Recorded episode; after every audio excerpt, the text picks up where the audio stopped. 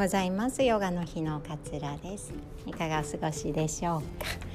今日はね東京はすごいすっきりとしたいい天気で気温もね25、6度まで上がるみたいでとても気持ちのいい青空が広がっております。なんかいつも冒頭にこう天気のお話をさせていただいているんですけれども、まあ、お気づきの方も 多いかと思うんですがリアルタイムでねこのポッドキャストって配信していなくて時間がある時にねあの少しずつこう取りだめてで、えー、スケジューリングをしながらね予約しながらこう配信しているので皆さんがこう聞いていただいている時の天気と私がお話ししている時の天気がねちょっと違うかもしれません。申し訳ありません今日はねいい天気です えー、今日はねえっとね更年期のねお話ししようかななんて思ってるんですけど、まあ、何回かねここのポッドキャストでも更年期のお話はさせていただいているんですけれども、まあ、実際的なね実際のこう具体的な対処方法みたいなのをちょっとお話しできればななんていうふうに思います。皆さんにあのソイチェックって受けたことありますでしょうか？ある方の方が少なかったりするのかな？あの更年期って、えー、女性ホルモンのエストロゲンが減少することでさまざ、まな症状が、えー、引き起こるんですけれどもこのエストロゲン、まあ、減ってってしまうどうしたって閉経するので、えー、減ってってしまうんだけれどもじゃあエストロゲンとこう同じようなね例えばサプリメントとか栄養素とかがないのかっていうところで、え大豆イソフラボンこれ結構聞いたことある方多いんじゃないかなと思いますが納豆とかね豆乳っていうのは体に良いっていうふうに言われていますよね。で大豆イソフラボンっていうのもそこからね結構有名に、えなったかなっていうふうに思うんですけれどもこの大豆イソフラボンからこう生み出される成分のエクオールっっていうのが実際にこうエストロゲンに似た作用をしてくれるっていうのがねあの研究の結果分かっているそうなんですね。なんかエクオールとエストロゲンね名前も似てるんですけれどもなんかね分子記号もすごい似てるんですよ見てみるとね。似たようなこう作用をしてくれるっていうふうに言われています。それを聞くとねあじゃあ1日1回こう納豆を食べればとか豆乳を飲めばとかっていうふうに思うかもしれないんですけれどもあの、それでも大丈夫な方もいるしそれではダメな方も実はいるんですよ。っていうのはあの腸内環境によって、えー、大豆イソフラボン、まあ、例えば納豆とか豆乳を食べてお腹に行った時に腸内環境で持っている菌によって、えーそのエストロゲンに似たエクオールという成分に変換できる腸内環境を持っている人腸内細菌を持っている人と、えー、持っていない人に分かれてくるんですよ。っていうのは腸内環境の腸内環境って人それぞれですよね持っている腸内細菌っていうのも人それぞれなんですけれども人によっては、えー、大豆製品を食べた時に、えー、似たような作用であるエクオールを作れる人がいる。でも人によっては腸内細菌がないためにその変換できる腸内細菌がないために大豆をいくら食べてもエクオールに変換できないっていう人がいるんですよ。さああの世の中ねそう持っている人と持ってない人に分かれているというふうに言われています。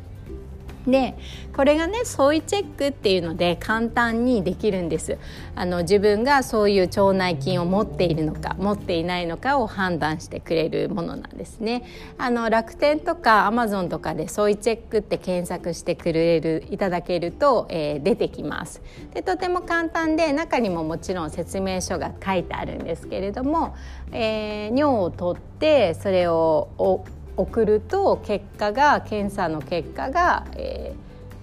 えーと、用紙だったかな郵送で送られてきます。でえっとね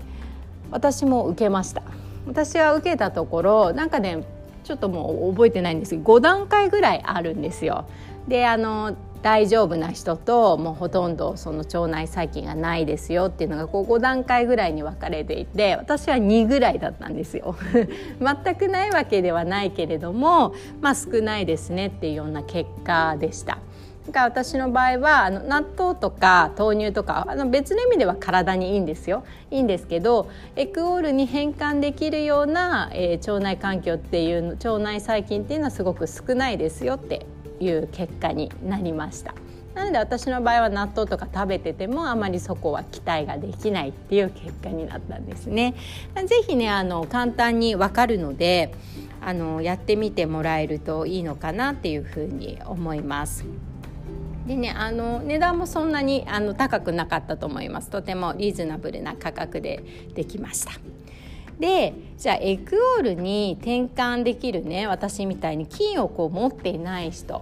じゃあどうしたらいいのよっていう話になりますよね。でこれはねサプリメントで、えーと、エク大塚製薬さんから出ているねエクエルっていう、えー、サプリメントがあるんですけれどもこれがねそのエクオールに似た作用をもたらしてくれる成分が入っているサプリメントっていうふうに言われています。でねこれね私のとても尊敬しているえーと、いくつか私も講座ね更年期の講座も受けたし妊娠マタニティ期とか産後のヨガ指導者の資格もその方から教えてもらったんですけれども、えー、産婦人科医でヨガのインストラクターでも高尾美穂先生あの NHK の「朝市とかに最近よく出ていますけれどもその先生もねおすすめされていたのであのとても安心してね私もおすすめすることができるんですけれどもあの腸内環境の菌がない方っていうのはこのねエクエルを飲んでいただくといいかなっていうふうに思います。でえっと美穂先生はちなみに、えっと、まだ更年期の症状はないけれども予防策としてもうすでに飲んでいるっていうふうにおっしゃっておりました。別にこのエクエルを勧めたからといって美穂先生にこうお金が入るわけでも何でもないらしいんですけど、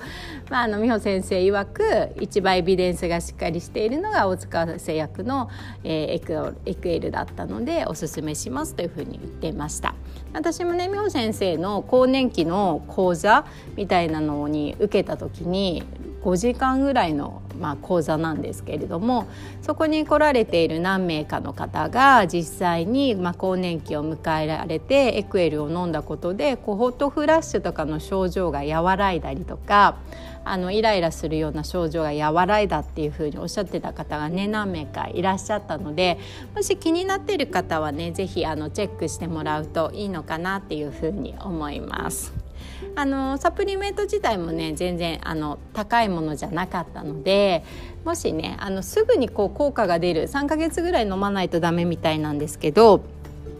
あのなんかこうホルモン治療とかするまでには至らないというかそこまではちょっと勇気が出ないっていう方にはねサプリメントとか漢方とかってちょっと取りやすかったりすると思うので是非試してもらってもいいのかなっていうふうに思います。であとはねあのそういうチェックはねしといてもいいかなと思います。どういう感じのね腸内環境なのかっていうのも知ることができるのであの一度チェックしてみてもいいのではないのかなっていうふうに思います。で腸内環境っていうのも、えっと、年々年々というか毎回こう変わってくるものじゃないですか。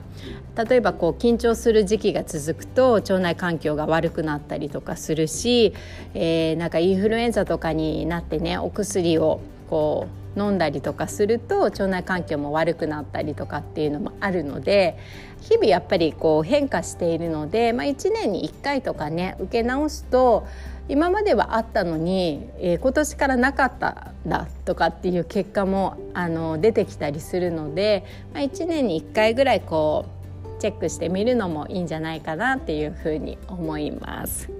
今日はねそんな具体的なお話をちょっとさせていただいたんですが私が書いているノートっていうブログえー、ヨガの日カツラとかで検索してもらうと出ると思うんですけれどもそこにもねあの細かく書かせていただいているので是非気になっている方はチェックしてみていただけるといいかなと思います。では今日も聞いてくださってありがとうございます。良い一日お過ごしください。さようなら。